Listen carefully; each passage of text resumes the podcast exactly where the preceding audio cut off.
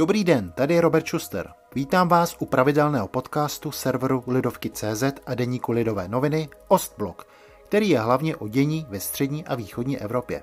Dnes o Humboldtově fóru v Berlíně, nedávno otevřeném ambiciozním muzejním projektu, který ale už od samého počátku vyvolává vášně. Příjemný poslech.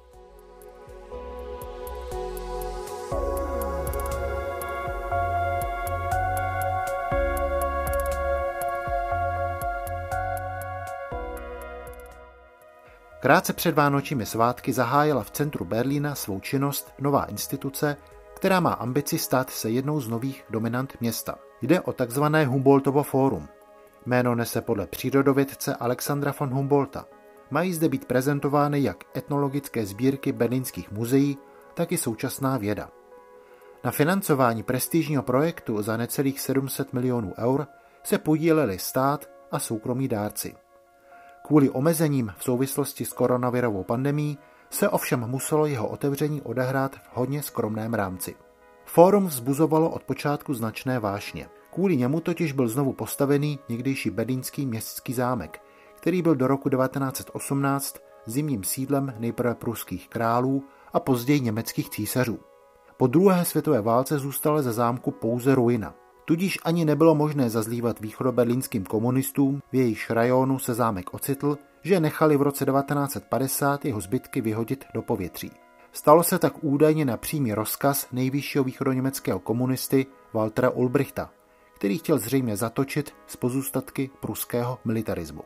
Na nově vzniklém volném prostranství byla o několik let později postavena budova, jež se stala jedním ze symbolů komunistického východního Německa, takzvaný Palác republiky.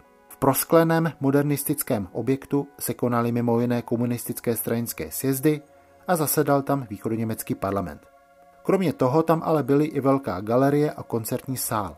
Pravidelně se tam natáčely některé díly legendárního televizního pořadu Ein Kessel Buntes, který znali i diváci v tehdejším socialistickém Československu. Po sjednocení země v roce 1990 se zjistilo, že objekt je zamořený asbestem. Rozhodlo se o jeho demolici a zároveň o obnovení původního městského zámku. Ovšem nikoli jako místa nějakého imperiálního vzpomínání, ale co by prostoru pro, cituji, porozumění a rovnoprávný dialog světových kultur.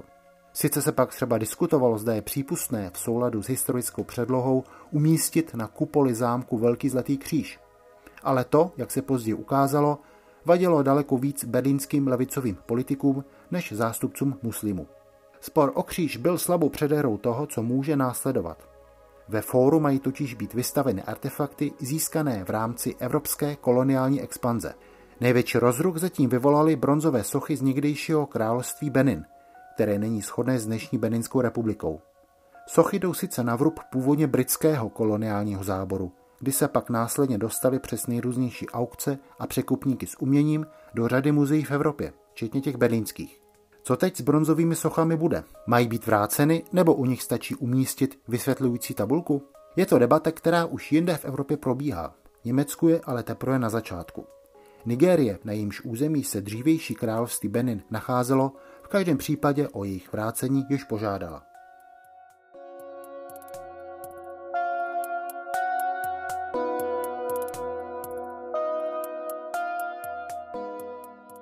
Nejenom tento, ale i všechny další naše podcasty najdete na webu Lidovky.cz a na obvyklých platformách, jako například Spotify či Apple Podcast. Za pozornost vám děkuje a všechno dobré přeje Robert Schuster.